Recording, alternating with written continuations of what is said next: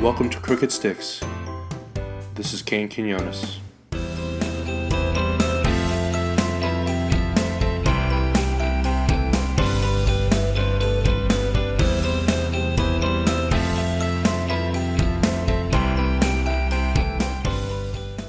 Welcome everyone to the fifth episode of Crooked Sticks. Uh, our last episode was about the importance of small groups, um, and today I have another good friend with me, Emily Catherine Dalton. Uh, she's here to talk about another important topic, and that's biblical femininity. So, Emily Catherine, why don't you tell us a little bit about yourself? Yeah, I would love to. First of all, super excited to be here. And yeah, I live in Rome, Georgia, which is where I went to college, graduated from Berry College in 2016 with a degree in psychology and minored in Spanish and women and gender studies, which is where I studied a ton on this issue and um, definitely expanded my understanding up to that point. And now work in college ministry with the WinShape College program and also run a blog where I get to share a good bit about this issue, but also love to highlight some female authors in the Christian living realm. Yeah. Um, yeah, MK and I both graduated together from Berry and yeah. from WinShape, and we're good friends in college. And since we've graduated, and um, both got hired at the WinShape College mm-hmm. program, and you've actually just accepted a full time position yeah. with the WinShape College program. So congrats again on that. Thanks. Um, yeah, so just to jump right into our topic today, if you could sum it up, what is biblical femininity supposed to look like? Mm-hmm. And how is that different from biblical masculinity? Yeah. Um, it's interesting. Kate and I were talking, and I said, you know, it's going to be hard to really sum up how much I want to say because um, I am so passionate about this issue. And last week was having lunch with a student who said, okay, how much time do you have left? Because I want to ask you a question about faith and gender. Um, so this is definitely an issue I'm so passionate about. And so to sum up, biblical femininity is difficult to me because I could go so many places, but I think it's great to start at the very beginning at our origin origin um, of creation. So we see going back to the Genesis account that God creates Adam, he creates animals, creates the earth. Um, and then he looks around at all of creation and says, okay, nothing is suitable with Adam and he creates Eve. And we see this passage where God says, I'll create a helper suitable for him. Yeah. And right here is where so much controversy begins. You mm-hmm. know, it's only in the second or third chapter of Genesis, and we see this immediate split of how we understand women. And so to go back to the Hebrew here of woman, we see that it's ezer, which means helper, and then that next word suitable is kenegdo. And this is so important because I think for so often in so many centuries, we've highlighted the importance of the woman being a helper and we've overlooked her suitability. Yeah that that the key feature of Eve being brought to Adam's side was not so much for her to help him as much as it was that she was at an equal level of creation and of imaging God. Yeah. And that is first and foremost the most unique feature of biblical femininity is that we image God. Yeah just as the man did. Yeah. Um, that's our first calling is to glorify him and to bring him glory. And, and many people explain the idea of gender by saying that God placed his image bearers on the earth and split it in half between man and woman. And I'll share a little more about how I actually see that as a little bit more fluid between the 2 mm-hmm. versus some strict categorizing. Um, but this idea of this Ezer Kenegdo, of helper suitable, we see over and over again in the Old Testament Testament, in the Torah, when we see God being the helper suitable that Israel needs in battle. That this same phrasing, the same phraseology that's used to describe Eve in distinguishing biblical femininity is what's used to describe the courage that God has to help his people in battle, even when it felt hopeless. Yeah, one way I've heard it before is specifically linking that to what biblical masculinity looks like, mm-hmm. and it's very much in the context, I guess, that I'm talking about in marriage. Like yeah. that, a lot of this controversy does come up a lot of times. Absolutely. But um, in the vows that you say yeah, at your wedding yeah, ceremony. yeah, absolutely. And I think something that I learned with Abby and I going through premarital counseling is the woman being a strong helper Yeah. and the man being a servant leader. Mm-hmm. And if those were switched at all to where a man was a strong leader and a woman was a servant helper, that Mm-hmm. immediately creates this gap of inequality of Absolutely. a woman is just a helper, like you said, that yeah. it, it's, it's actually a woman that's suitable and is Absolutely. filled with courage and strength and like there are differences there in how they bear the image of God, Mm. but that does not make a woman weak or just a servant helper, but distinguishing that as a strong helper and a servant leader, I think kind of puts into perspective how we do bear the image of God a little differently. Mm-hmm, mm-hmm. Yeah, Yeah, and to to answer the question too of how do I see biblical femininity being different from biblical masculinity? Sometimes I wonder if that's the wrong question. Yeah. And I wonder if that's what we've been asking for so long is that we've worked so hard to understand and taught so many lessons based on our experiences, so much mm-hmm. more than any true research or a lot of times any true statements of scripture of saying, okay, how is biblical masculinity different than biblical femininity versus saying, how do we image God together? And I think you alluded to that so well. Um, and anytime we talk about this idea of how we image God together, first starts with that we are all serving and we're all reflecting. Um, I think a lot of times when we tend to get these roles really out of balance, begins with pride and begins with saying, hey, like I'm going to lead and I'm going to take charge here or I'm going to manipulate to make sure I have all the power when we have to first start with humility of we're all just reflecting Jesus. Like man and woman, we together make up the image of God and that is first and foremost our purpose. Um, so yeah, sometimes I wonder if that's the wrong question and maybe the right question is how do we best come together to image God? Because I think in that is where we have so much better of a perspective of how we come together and serve one another to best come alongside each other in sanctification. Yeah. And what would you say are some misconceptions of what biblical femininity looks like? Yes, this again is um, what I could preach on for a very long time. And um, yeah, I think it was really interesting the time period that we grew up in, in the youth ministry culture that we were a part of, um, of an age of a couple books coming out that were very specific on these issues. And one that I read was on biblical womanhood, and it said that the three important things that a woman wants to do in her life is to be pursued, to portray beauty, and to play a supporting role on a great adventure. And this was kind of the message of biblical femininity when we were coming into youth ministry culture Yeah. was, you know, the goal of a woman is to portray beauty. And we jumped in so heavy in the girls' ministry world on modesty and on body image. Um, and then this idea of being pursued by a man. And that's where we see the kind of his princess culture of just wanting to be pursued by a guy. And honestly, um, just a lot of ways that women were restricted from expressing themselves in relationships because we were just told that you wanted to be pursued by this perfect person and very rarely given the resources to communicate what we wanted or what we needed in a Yeah. relationship. Um, and furthermore, the idea of playing a supporting role in a great adventure is really hard for me Yeah. because when I look at so many women in scripture and the role that God had for them, I don't think that Esther played a supporting role when she risked her life to go in front of the king of Persia and stand up for Israel.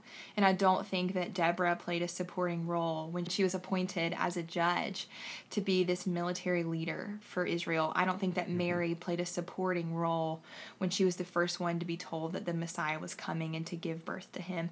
I think that the Lord has roles for each and every one of us. Yeah. And for us to say that our roles are either the front and center roles or the supporting roles based on our gender, I think is a way that we really limit what God can do. And we really limit even the expansion of the kingdom by limiting close to 50% of the population that make up that kingdom.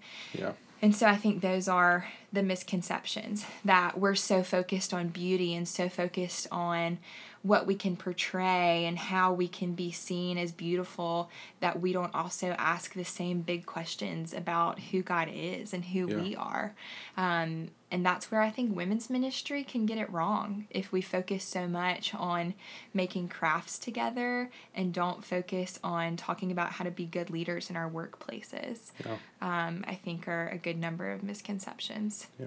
And I think the way you said it too, the word support, and going back to what you said earlier about everybody under the kingdom of God should have this posture of service. Absolutely. That it's not just supporting someone that, like some human that is greater than you, but it's how can you like how can everybody have this posture of service? Um, and you see that all throughout Scripture with women in Scripture. How are they how are they serving the Lord in something they've been called to? Um, yeah. So this is. Uh, I warned you about this question, and this might be a trigger word for some people, but how do you feel when you hear the word submit? Yeah. I was thankful for your warning for that because I even have a physiological response to hearing the word submit and hearing the word submission. And I've been really thankful for a few women whose teaching I've sat under that have also warned us about that trigger coming up. And I think for those of you who maybe haven't been in a conversation regarding biblical gender roles, like it's so easy to overlook how hard of a word that can be. And I'll share more about my background, but I have witnessed firsthand women being abused under the name of submission. And I've experienced girls experiencing sexual abuse under the name of submission. And I think it's it's such a hot topic issue because it's so related to how we view the value of men and women. It's related to how we structure our families and structure our churches. It's related to how we parent um, boys and girls differently, and it's so important. But we're so afraid to have conversations about it because it's been so abused. And so, how I feel when I hear the word submission is remembering how much it's been abused. Yeah. And that's what comes to mind first and foremost. And, and we talked about this Ephesians 5 chapter that talks about, you know, the man is the head and then the wives submit to your husbands. And again, very similar to how we interpret that chapter in Genesis, what we overlook is in Ephesians 5, just before that verse, in verse 21, it says, you know, I even went back and looked at the Greek at this to make sure I had it right, of saying, hey, both husbands and wives submit Yeah. Both of you.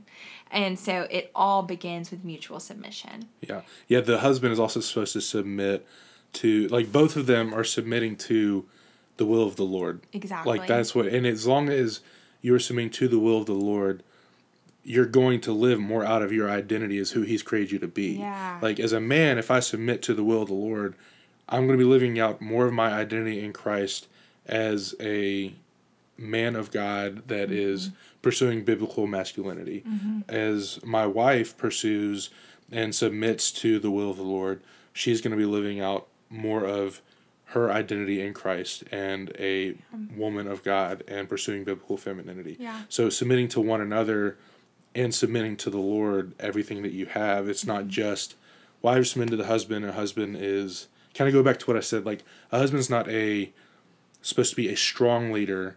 He's supposed to be a servant leader. He's supposed to be serving Yeah. his wife and submitting to the Lord. And that's that's where I I, I completely agree. Right before that mm-hmm. does say you submit to one another. Right. Yeah. Right. And I think it's so interesting to, you know, you've so naturally, as we've talked about this issue, jumped right to marriage. And that's exactly what this passage of Ephesians is talking about, is it's it's in the context of a marriage. Yep.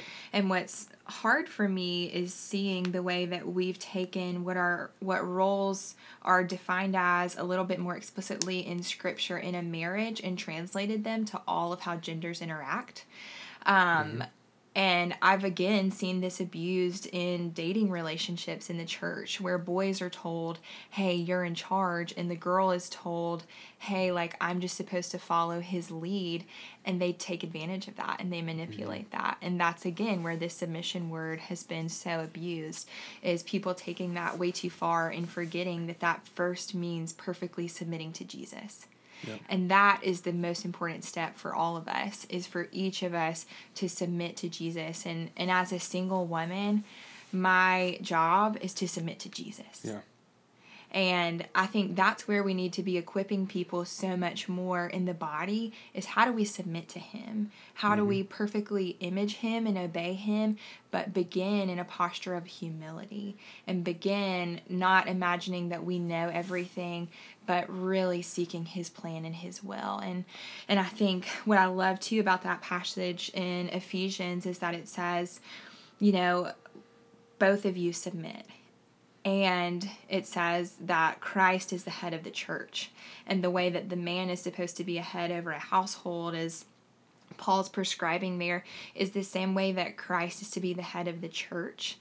And what we see in the way that Jesus interacted with women is really different than any idea of biblical submission I've ever been taught. Yeah because Jesus places such a high value on women. The first person to ever be told that Jesus would come and dwell on earth is Mary. And the first people who find out that Jesus has been resurrected are women. And the mm-hmm. longest dialogue in scripture is with the woman at the well. And so many of Jesus's interactions just consistently expressed so much value to women. And so if the husband is to be this head of the household in the same way that Christ is the head of the church, what I never see that looking like in the life of Jesus is taking charge and stepping over women. Yeah. I see that as Jesus really sitting and investing value in women. And so, again, you know, what we're talking about here is in a marriage.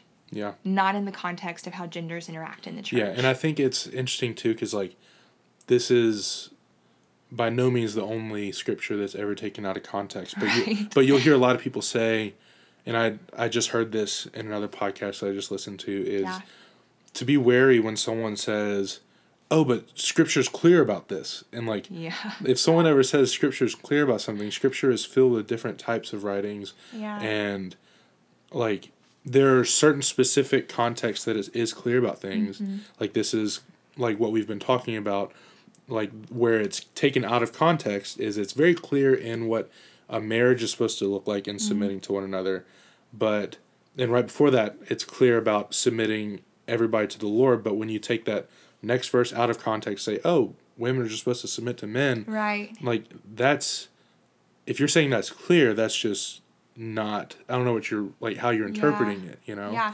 and i think that's so important you know not just in in this topic but in so many things to whenever you have a question to really listen to both sides of the spectrum mm-hmm. and that's how my journey has developed of learning so much about biblical womanhood. Yeah, so touch on that. Yeah, so like, like what was your experience as like, yeah. what a woman's role in the church was growing up, and yeah, touch mm-hmm. on that. Yeah, so Kane knows my story very well, um, as we've spent a ton of time together. But my story began in a very small rural town and being a member of a church where I learned so much, um, but a church whose discipleship model was okay, the husband is the head of the family, and so we are going to disciple the husbands, and they'll, therefore they'll disciple their families.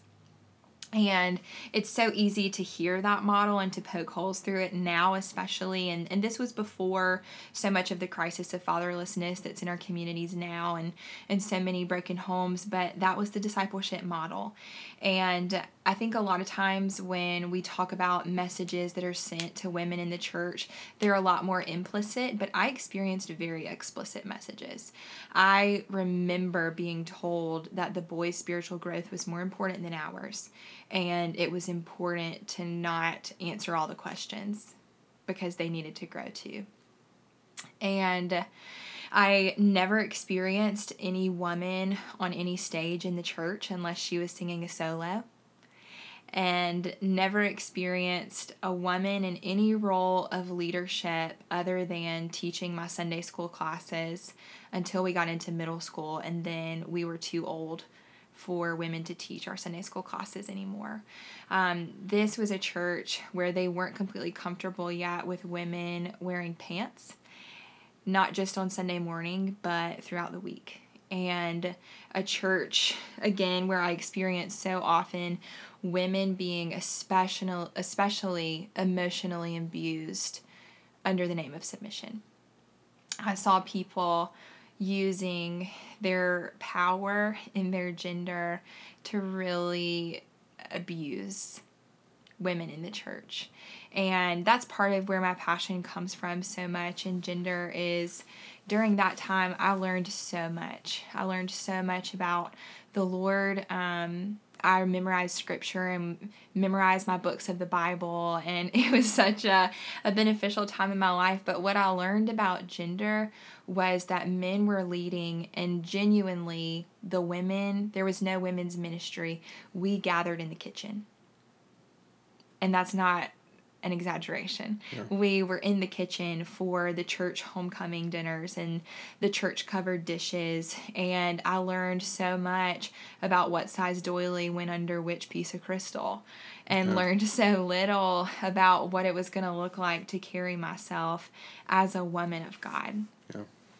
And I never heard teaching on women in scripture except for Mary at Christmas and Mary Magdalene at the tomb and and so what I learned about God during that time was honestly that that I didn't really matter.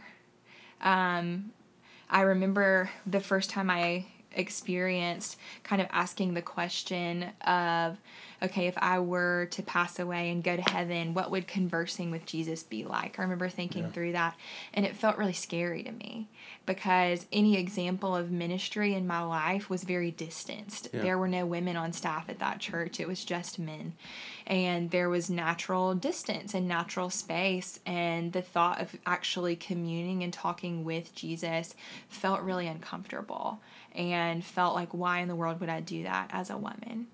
Um, but my family transitioned when we moved and relocated to a different church where this issue was handled so differently. And at this church, I saw women praying on stage. Um, this church definitely had some very traditional views, but at the same time, there were women teaching in Sunday school, women sharing their stories, women helping to lead and plan mission trips. There were women involved in leading teams of community outreach. I had women on staff with my youth ministry. And I remember the very first time that a woman on staff in my youth ministry came up to me, walked across the youth building, and not only remembered that I'd mentioned uh, family member walking through a divorce and that we were going to yeah. be helping them move that week and and she walked over and said, "Hey, how'd that go?" And that taught me more about Jesus in that moment than I think any experience in the church ever has because she came across the youth building to talk to me. She remembered and showed me not just what I could do mattered, not just yeah. how I could serve, but what I was experiencing had value. And who you are. Yeah, yeah, absolutely. And it was one of the first moments when I thought, oh my gosh, I'm valued here and oh my goodness, Jesus, you actually care about what I'm experiencing and not just how well I can serve in this church kitchen right now. And in that church, I got to see women lead, whether that was through communicating in sign language during the service you know women using their their gifts and talents in so many ways um, but I experienced being ministered to by women. I experienced learning about women in scripture, and it opened my eyes to a God that I didn't know yet, yeah. to a God that had value um, for women and had a story for them. And I knew through that experience that that was what I was called to do. I was yeah. called to be the girl who walked across the youth building and asked a girl a question and said, Hey, I care about who you are, because that expressed so much to me. Yeah. And to teach about those women in scripture. Yeah, and that's a completely different view than what you had originally grown up with. Right. And yeah, so like with that transition, like you having such a like sometimes I like to shy away from the like subjective words like better, but the, a, a better, a healthier mm-hmm. version of like Well, biblical It was femininity. better. It was better. like with having a better understanding what a woman's role in the church is, a, bibl- a, a biblical woman's identity is. Yeah. Um, tell me some of the ways you're actively involved, again, uh, involved in teaching and serving in church and in ministry. Yeah. I think primarily that this is still such a sticky issue. and in so many circles I'm involved in, seeing a very, very traditional view of femininity is still very sacred. And so I think that the most influential way to see change take place is in relationships. And I'm so thankful for the women who have really stepped out for me. Um, Sarah Bessey, I'm such a huge fan of, and, and she speaks so openly on this issue and has been so catalytic in my experiences of sharing her story and got to meet her recently. We cried together. She's great. Um, and so I'm thankful for those women who have stepped out so much and said, hey, this is the truth about what Jesus has said about women. And I'm thankful for that. And I'm very honest about that in my blogging and as I travel and speak and teach. I'm very honest about, hey, Jesus loves you, and yes, you're a girl, and He has an incredible purpose for you. Um, and so I see that as so important, but honestly, so much more in relationships. As I sit across the table at a coffee shop or at a restaurant or go on walks with both girls and boys. Mm-hmm. Um, this has been such a cool way the Lord has worked because I only ever imagined this happening with girls is mm. to sit across the table and I do this so often to say, why are you limiting yourself? There mm-hmm. was a girl who feels really called to the medical field who was in tears because she was so lost as to how do I care for my family well? And to ask her the question why is that only your responsibility you know like Yeah. don't you want to find a husband that wants to work toward that together and if you feel god is calling you to this thing then won't he so abundantly provide Yeah. um, but also to get to sit across the table from boys and to hear some lies and some shame that they've experienced because of their gender too of of hearing yeah you don't get to feel really passionate about dance or about film or about creativity. And you don't get to feel emotions of sadness and hurt. You only get to feel anger. Yeah. And hearing how limited their experience that they could express as a person was and being able to share like hey that's not god's heart for you Yeah. um, that just as much as there is freedom from this picture that you as a biblical woman are only there to raise your family and to create beautiful Yeah. things and to be pursued your job as a biblical man is not just to be silent and stoic like you have every ounce of the character of the image of god inside of you Yeah. And when you submit to the Lord with that, like, yeah he's going to change you. He's going Absolutely. to. I, I used to have that, um, like a very, I would say a very unhealthy view of what biblical Mm-hmm. masculinity was, and I'm an emotional guy, and I would feel yeah which is great like I would feel shame about like, Uh-huh. Oh, like I'm very upset right now, or like, you know, like I feel like I could cry about whatever's going on, Yeah. and like eventually like having all that pent up and being ashamed of being emotional Mm-hmm. but again going back to that submitting to the lord and i think that's huge that you have the confidence now and Mm-hmm. are secure enough in your identity in christ that you can go and sit with guys because not many people do that Right. Right. Yeah, and I think that's such a unique place we're in as the church right now is that when you go to any event, if you go and travel and talk to, to most churches and say, what's your attendance like? There are so many more women than men Yeah. that men are are walking away from the church. And it's unique that that for the longest time we've said okay only men can be in roles of discipleship to adults. But i've had incredible conversations sitting across the table from boys. And obviously there are boundaries and policies and procedures to be in place for everyone's protection but at the same time it's been so incredible to get to to walk with them and i know that I've had some incredible spiritual mamas, but I've also had so many men step in to be a part of my life and to be voices of reason and truth. And yeah, I think as we talk about, you know, the idea of, of men and, and biblical masculinity, I love the picture of David in scripture. That mm. yes, he was, you know, he was this warrior and killed Goliath, but at the same time, he had such a sensitive heart. Mm-hmm. And he loved poetry. But despite the fact that we are so comfortable quoting David all the time, we as a church many times haven't fully embraced being okay with a man who likes poetry and Yeah. needs to express his feelings. Yeah. And so I think, you know, we've come such a long way, but have so far to go of finding freedom in every gender. Yeah. And I think what I've seen so much is that that this is a tool that has been wielded so much more in the enemy's hand than the churches.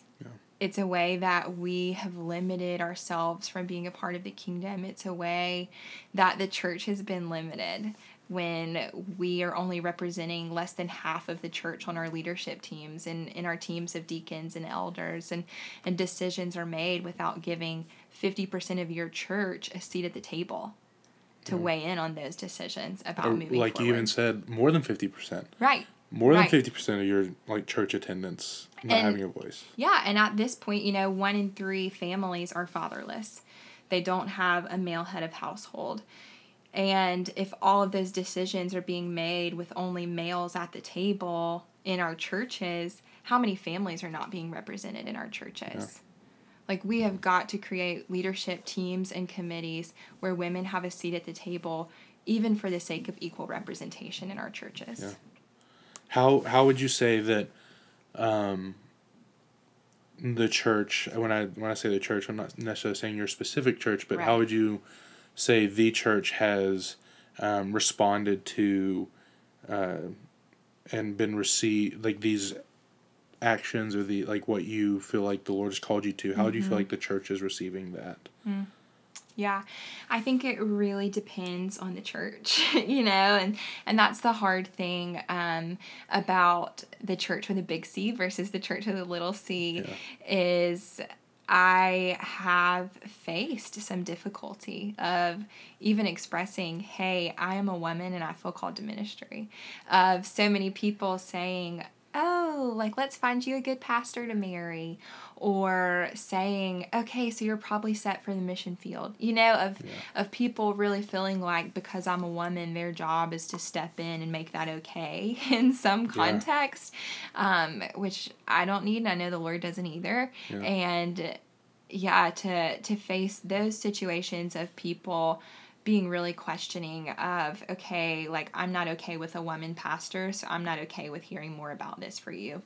Yeah. On the other hand, of sharing with people, hey, I want to go into ministry and I feel really passionate even about middle schoolers of hearing so many parents say thank you you know because they're like i don't know what to do with mine Yeah. and i get that um so yeah i think the church as a whole is doing so much of a better job of involving women. Of if mm-hmm. you look at um, and even i mean we've had conversations about when it comes to the resource world that there are so many more resources for women than men yeah because this is an avenue where they've said, okay, girls, you can do it. And we're like, I'm here for it, you know? Yeah. like, They- they've been so thirsty for it exactly, exactly. Yeah. And so, you know, Kane and I have talked about in working in college ministry.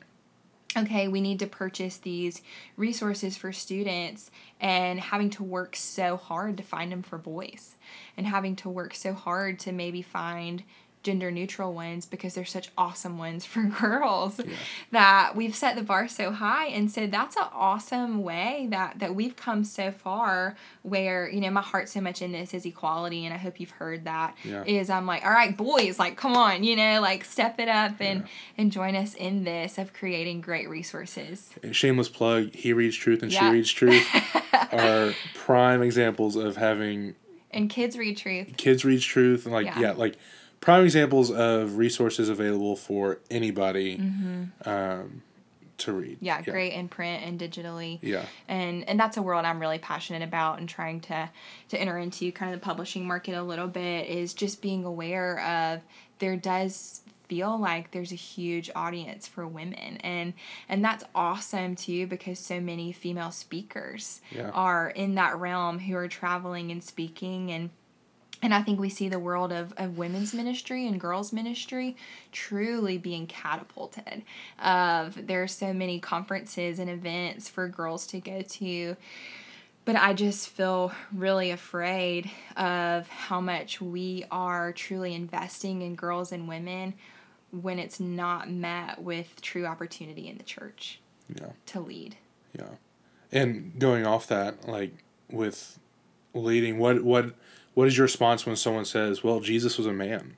Like and like and you I'm laugh, like, you yeah, laugh, but right. that's a that's a very common like response or mm-hmm, mm-hmm. Um, just counter to the point of, oh, but Jesus was a man, so therefore, and he had 12 disciples that were all mm-hmm, men. Mm-hmm. Like, what is the response to that? How does the gospel actually affirm the role of women in the church, not only in the church, but in leadership and society in general? Because that's something that people look at and question. Absolutely. Yeah. I would say I I don't hear Jesus was a man as often as I hear but man was created first. Mm. But what you're not taking into account is that the animals were created before the man, right? But we don't like to, and the land was created before that, and so many people don't want to talk about that either, you know? Yeah. So we, we can't look at that ordinance. Yeah. Or even the fact that man was not good by himself. Right. like, don't you remember you needed us? yeah. like it's why the first surgery took place is that you needed us. Um, yeah, and then hearing like Jesus was a man I think so often I just want to say, don't you think I know that? Like, like I am pursuing equal education with most pastors.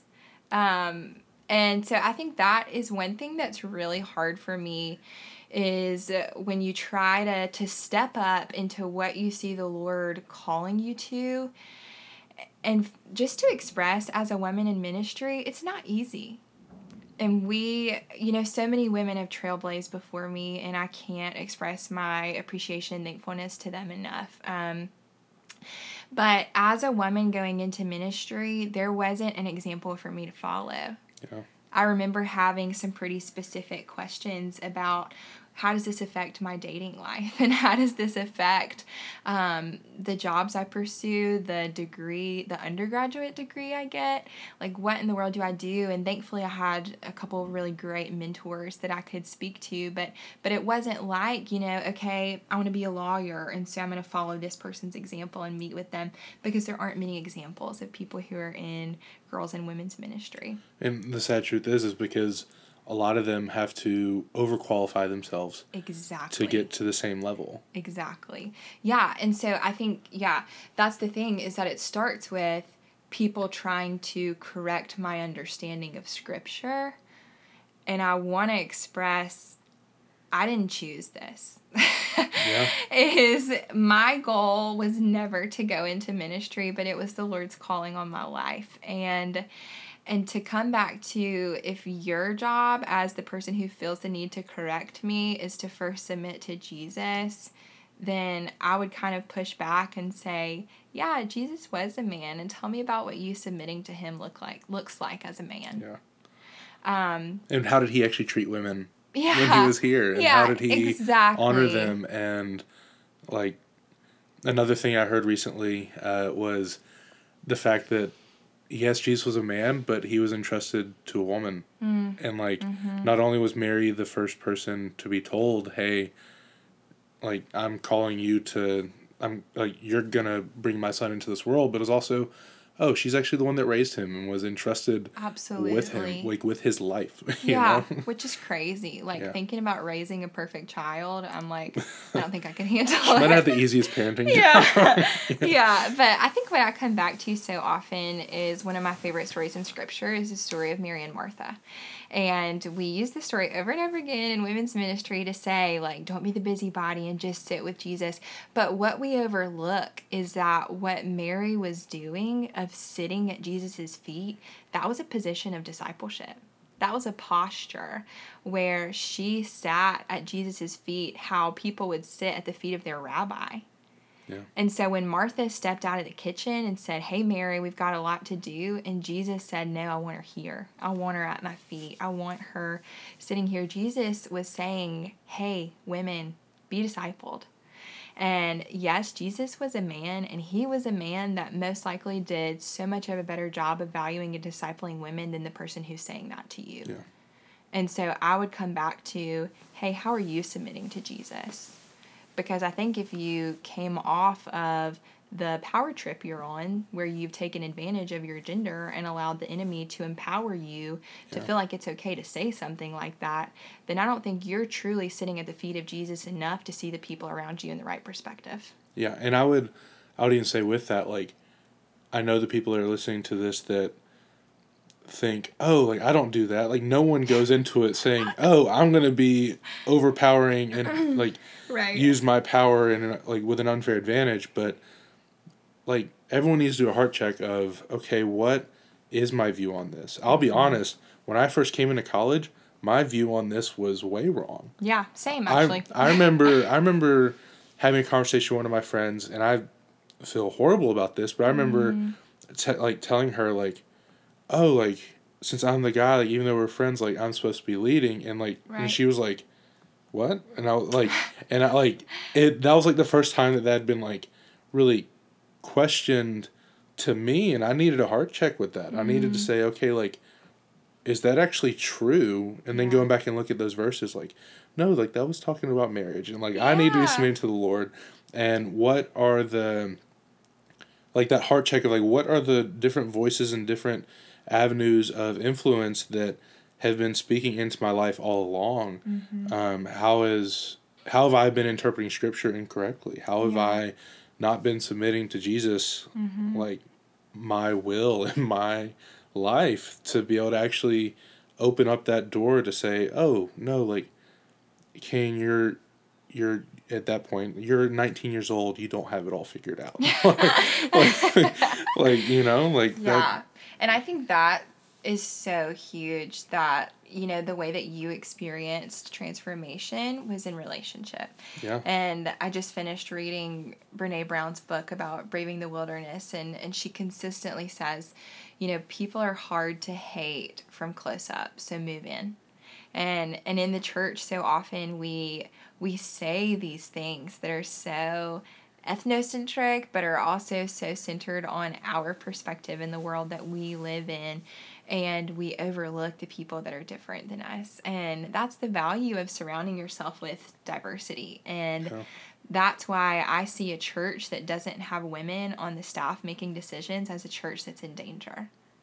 Because you are going to consistently make decisions that don't include the way that it affects women. Um, and I, you know, I'm very passionate about this issue, but I even catch my own grammar as I'm talking about people in ministry, especially as I'm pursuing my Master's of Divinity in my papers. I'm talking about people in ministry and always using masculine pronouns yeah because that's what I've experienced. Yeah. And and you know, similar to the journey of of race, of growing in tolerance, like how do we move in so closely in these issues to where we don't just think of a topic, but we think of our friend and Yeah. think of what would this convey to them. And I would encourage pastors to to really move in and talk to the women in your congregation and don't just see them as a threat to your marriage. yeah That's one thing I hate the most in ministry is as soon as I as I meet people, they immediately mention their wife or their girlfriend to me. And I would just love to be accepted as a person and have a seat at the table. yeah And I'm promise I'm not there to threaten your marriage. I'm there to see the kingdom of God expanded. Yeah. And especially as a single woman in ministry, that's hard because it's stigmatized of what's her agenda here. Yeah. And I promise you, my agenda is not to threaten your marriage. My agenda is how can we work together to submit together to see Jesus's glory, to see Yeah. the image of God best portrayed together as we are the church. Yeah, and I think there's a charge there that you're giving too of how do we move in so closely to something that is like how do I say this? How do we move in so closely to an area of controversy to the point where we can actually realize that we're wrong and actually realize that we don't have it all figured out, whether it is Yeah. with race or with uh, gender roles that are Absolutely. misconstrued or the LGBT community Yes, and yeah. like how do we actually move in close enough to have our own agenda called on us to say, Yeah. oh, I actually need, to, check that. I need to change. Like, I think we're we are filled with so much pride. Going back to the beginning of what we were saying, it's where that is something we're afraid of going into, Absolutely. and we don't want to be corrected. And Mm-hmm. tradition, I love tradition. I think that's a great source of authority. But sometimes tradition's wrong. Yeah. Tradition is not the Lord. like Right. or like he's he holds true to his promises and he does have characteristics of him that will always be the same. Mm-hmm. Um, but his authority isn't only handed down through tradition. Absolutely. And that's that's one thing I love about, you know, in the more feminist communities, they're saying that we're in this third wave of feminism that we see included with the women's march and and so many things going on in our more recent history and this third wave is inclusive not just of women's rights but of racial rights and of advocating for, you know, economic inequality. And it's so much more inclusive of these other issues than solely you know some of the first waves we saw of the women's suffragist movements and and even the the sexual revolution later on in the 60s and 70s and yeah, so often we see tradition as a key source of authority in the church. And if we look at similar to, to issues of race like like look at what we believed as a church about race not long ago and how that was carried out. And those Yeah. ramifications are still taking place in our churches every Sunday morning. Yeah, And and and, to have like a, I don't know. People say, oh, like they like specifically on race, like like those people. I've heard this a lot. We live in the South, um, like, but those people actually didn't suffer from slavery, or they they didn't actually suffer from, like. Yep. He's a, he's a teenager. He didn't suffer from Jim Crow laws or anything like that. But it's like no, Yeah. but he likely has someone that he's met in his life that did Absolutely. and um, and she actually has a great grandmother that was still an indentured servant at a certain point, Yeah. or was harassed continually, or to look at the actual grander history of no, these last fifty years. Mm-hmm. Uh, I mean, we just celebrated MLK fifty Yeah. yesterday. Yeah, we did. Yesterday is when that was still. Like that was fifty years ago yesterday when that was still a huge issue. Right. And to say, oh, but they don't suffer from that now is like, no. If you look at their It's exact ignorant. single It's- day, You need to move in. yes, you need to you need to move in and see, oh, where am I actually wrong? Because then you can actually see, oh, this isn't just, oh, yes, our laws today and our society says that Mm-hmm. everything's equal, but look at the hundreds of years that have built up to that point where it's just recently changed. And I think that's very similar with women and how And gender and inequality. gender inequality because even in scripture jesus the way that he treated women was so radically different And from what the culture was then I would say is so radically different than the culture today. absolutely and i think that's that's the point i was making is like like so much time that oh like people say oh but everything is equal and it's like it's moving towards that and it's this like you described this third wave of feminism but it's also let's look at the thousands of years of history Mm-hmm. that have built up to where it's actually just barely recently Right. started to crack open Right. And You to realize, you know, it's been less than 500 years that we've had rights to the medical decisions of our own bodies. In less than 500 years that we could own our homes and have rights to our children. And yes, we've made so many huge strides, but we have to realize that there is so much moving in still to be done and to to even so practically say like like pastors if you're like yes you want to protect your marriage and i'm in seminary classes and reading textbooks that are all written toward men who are about to be pastors and say you know when you are having a woman in your office have the door open make sure you have a window but what would it look like for you to break the social rules that jesus did to sit with the woman at the well she was a woman, she was a Samaritan, and she was there at the heat of the day. The whole town knew who she was and knew her history, her infidelity. But Jesus took the risk to sit with her. And for those of you who are males in ministry, what would it look like for you to not be afraid to be seen at a coffee shop with a woman who has a peppered past? And to trust God enough to protect your reputation to step out on the line and yes there is such a there's such a spectrum of needing to walk carefully and walk in protection of your marriage. But at the same time there is a huge loss for the kingdom. If we focus so much on safety and limit what god can do that we aren't willing to step across the line. And how how do like we said a lot of like what it should look like. And we mm-hmm. said a lot of what we like in scripture how we've seen jesus treat women differently how in creation like man was not good enough on his own and that there was a suitable helper yeah. for him yeah uh, someone that was strong and equally bared the image of god yeah so we've talked a lot about how it's supposed to look how do you think we're supposed to get there like mm-hmm. so this uh, this crooked stick just like how do we move to where there's this straight line drawn of there are equal rights. Yeah. There are like there is an equal voice and equal seat at the table for women. There is not this stigma of um like man and woman, this always like this always this big question mark about protecting a marriage or yeah. um they aren't uh they aren't equal, they don't they don't have a, a proper voice, they aren't educated enough, they're not qualified enough. Mm. Um, how do we get there? Yeah. I think there are a lot of steps to be taken and and one of the first thing that comes to mind is is how naturally for me this conversation goes directly to the church because that's my passion and that's my calling.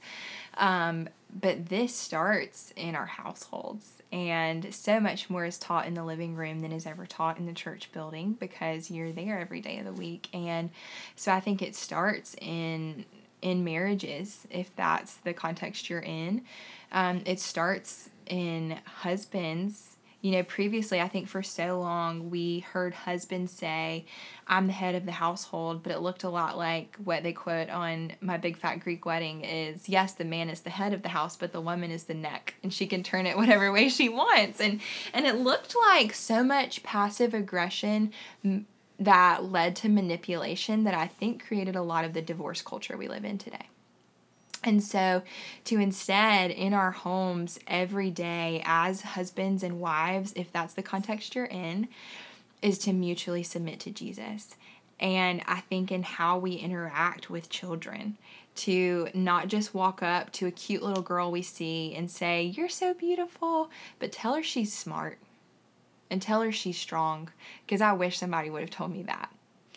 Um, to as we're jumping in and serving in our churches as Sunday school teachers and youth leaders to allow the boys to have emotions and to be coached through that and not to feel shame for their emotions and to tell the girls that they have so much more of a purpose than how they look and how much boys give them attention based on their body and that they have so much more than a supporting role to play.